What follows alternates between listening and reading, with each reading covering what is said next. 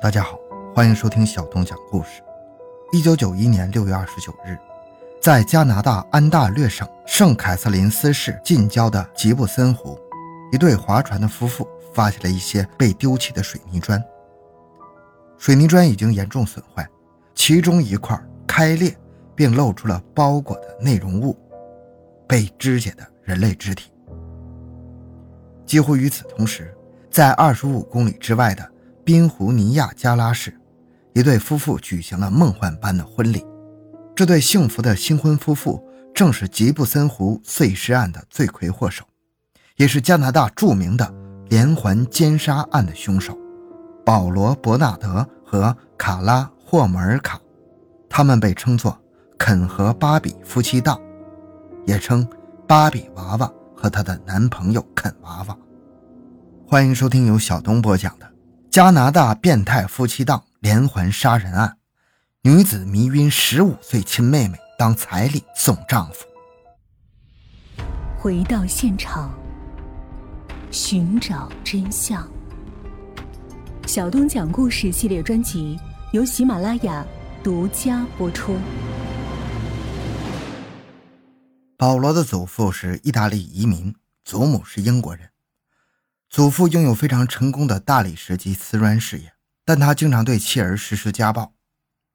保罗的父亲肯尼斯·伯纳德并没进入家族企业，而是成为了一名会计师。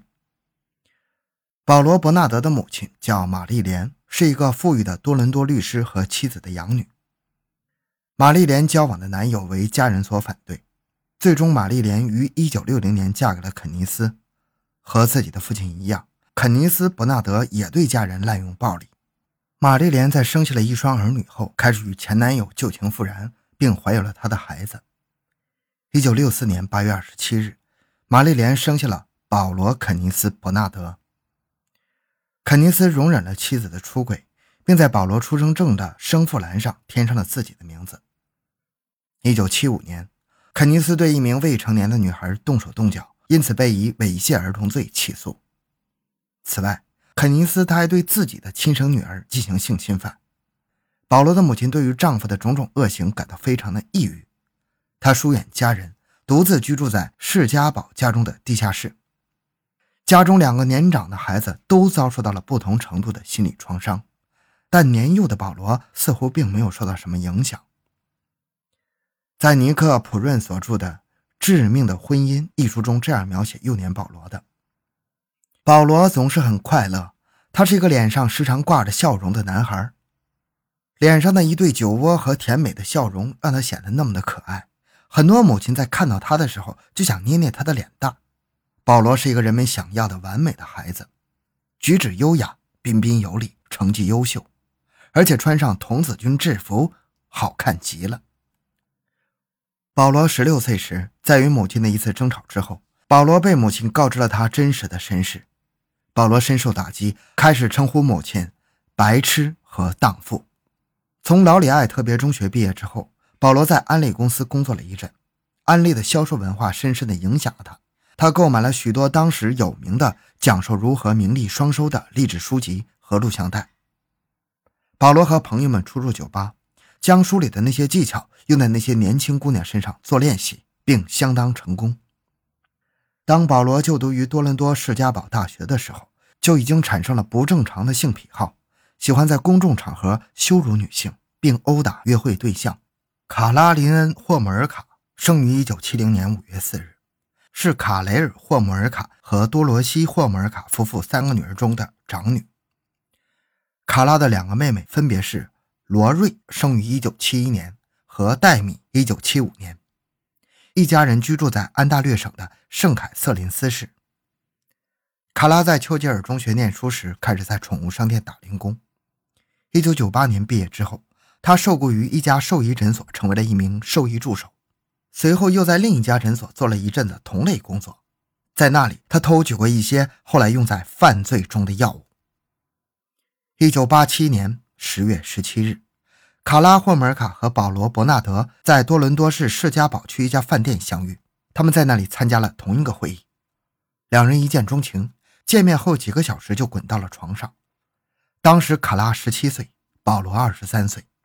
与其他女孩不同，卡拉对保罗病态的施虐狂性癖好持赞赏态度。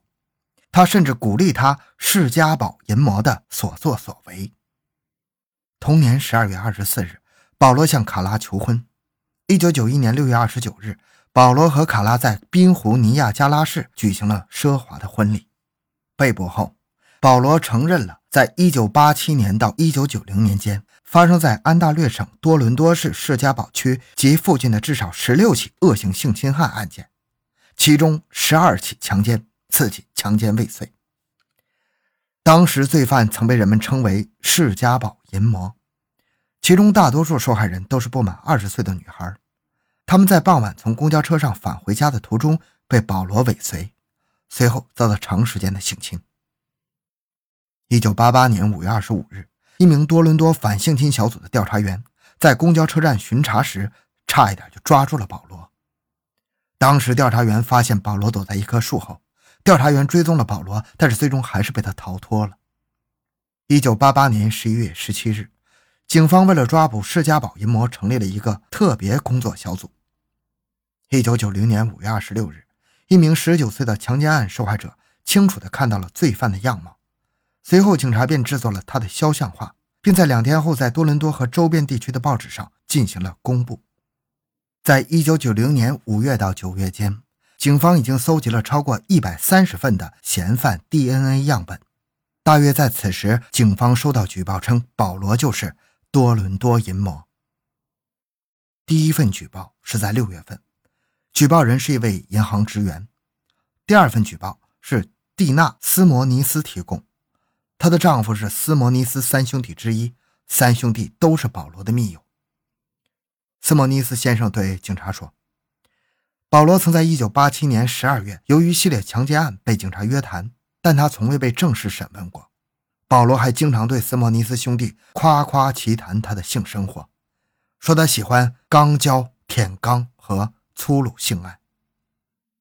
斯莫尼斯先生在提供陈述时表现得非常尴尬而且不自然，因此警方对他的证词的真实性产生了疑虑。但在交叉对比了许多资料之后，警方还是决定审问保罗。一九九零年十一月二十日，警方对保罗进行了审问。审问进行了三十五分钟，保罗甚至主动提交了 DNA 样本进行法医学检验。当警方问起保罗，他对于自己因为系列强奸案而被调查作何感想时，保罗坦然回答：“他和警方的合成素描确实非常吻合。”警方由此认为，这样一位受过良好教育、举止自然而且应答自如的青年，不可能是系列恶性案件的嫌犯呢。警察说。相比之下，保罗显得更为可靠。斯莫尼斯先生反而举止尴尬，言语混乱，可能是为了悬赏而来。保罗在第二天就被释放了。一九九一年二月一日，保罗搬到圣凯瑟琳斯市居住，而释迦堡系列性侵案也就此停止了。一九九一年四月六日，保罗在圣凯瑟琳斯市再次作案，此次的受害者是一名十四岁的女孩。与施家堡区的性侵案不同的是，此次保罗是在清晨在一个公共汽车站附近实施的犯罪。保罗和卡拉夫妇共同对多名女性实施了性侵犯、性虐待，并至少致其中三人死亡。这些受害人中就包括卡拉的小妹妹戴米。一九九零年，保罗经常与霍梅尔卡一家待在一起，全家人都非常喜欢他。此时，保罗已经不再从事会计师的工作。而是开始在美加边境走私香烟，当然他没有告诉准岳父家。虽然保罗和长女卡拉订了婚，却依然不时与小戴米调情。他开始对戴米产生了迷恋，在他的窗外偷窥，晚上等戴米睡着后，到他房中自慰。卡拉甚至帮他弄坏了自己亲妹妹的窗户，以方便保罗偷偷溜进去。一九九零年六月中。保罗领着戴米穿越边境去参加一个派对，并让戴米饮酒。后来，保罗对未婚妻说：“他们都喝醉了，然后亲热了一下。”一九九零年七月二十四日，卡拉在意大利面的酱汁中加入了他从兽医诊所偷来的安定，并将其作为晚餐端给了妹妹戴米食用。当戴米昏迷之后，在卡拉的观看下，保罗开始强奸戴米。但一分钟后，戴米就开始恢复意识，于是保罗终止了性侵。距保罗和卡拉计划在1991年举行的婚礼还有六个月的时候，卡拉从诊所里偷出了麻醉剂福丸。在1990年12月23日，保罗和卡拉先是在15岁的戴米所喝的淡奶酒里混入了安眠药。在戴米失去意识后，卡拉和保罗脱光了他的衣服，卡拉又用被服完浸湿的衣物盖入了戴米的口鼻。卡拉称，由于保罗对自己并非是卡拉的第一个男人而感到失望，因此他想将戴米的贞操作为圣诞礼物献给保罗。他们在地下室强奸了戴米，并将过程全部拍摄了下来，而霍姆尔卡的家人就在楼上酣睡。随后，戴米开始呕吐，两人曾试图对他进行心肺复苏。之后，保罗和卡拉藏好了所有的证据，给戴米穿好衣服，并且将他移送到他的卧室，然后拨打了911。戴米始终未曾恢复意识，几个小时后在医院被宣布死亡。戴米口鼻周围和面颊上的大片化学灼伤，似乎并未使医务人员和警方引起重视。尽管三更半夜收拾屋子和洗衣服这种行为很诡异，尽管戴米的脸上有化学灼伤的痕迹，但是法医人员和霍姆尔卡一家都接受了二人的陈述：戴米的死是个意外，他在酒后被自己的呕吐堵住了气管，窒息而死。后来，两人还拍摄过卡拉穿着戴米的衣服并扮演他的录像。为了平霍姆尔卡父母的悲痛。保罗和卡拉从家中搬了出来，在达尔豪西港租了一处房子居住。大概在1989年间，当卡拉在诊所工作时，他与一位年约15岁的女孩成了朋友。在1991年6月7日，卡拉邀请这名女孩一起度过女孩之夜。在购物和晚餐之后，卡拉将女孩带到了多伦多市海滨大道57号，用混合了海乐神的一种强效麻醉药品的酒将其迷昏。女孩失去知觉后，卡拉给保罗打电话，称为他准备了新婚惊喜。当保罗到来之后，他们脱掉了女孩的衣服。保罗先拍摄了卡拉猥亵女孩的画面，之后保罗强奸和击奸了这名女孩。第二天早上，女孩醒来之后感到恶心，但她以为自己想呕吐是因为她饮的这杯酒，并没有发现自己被性侵了。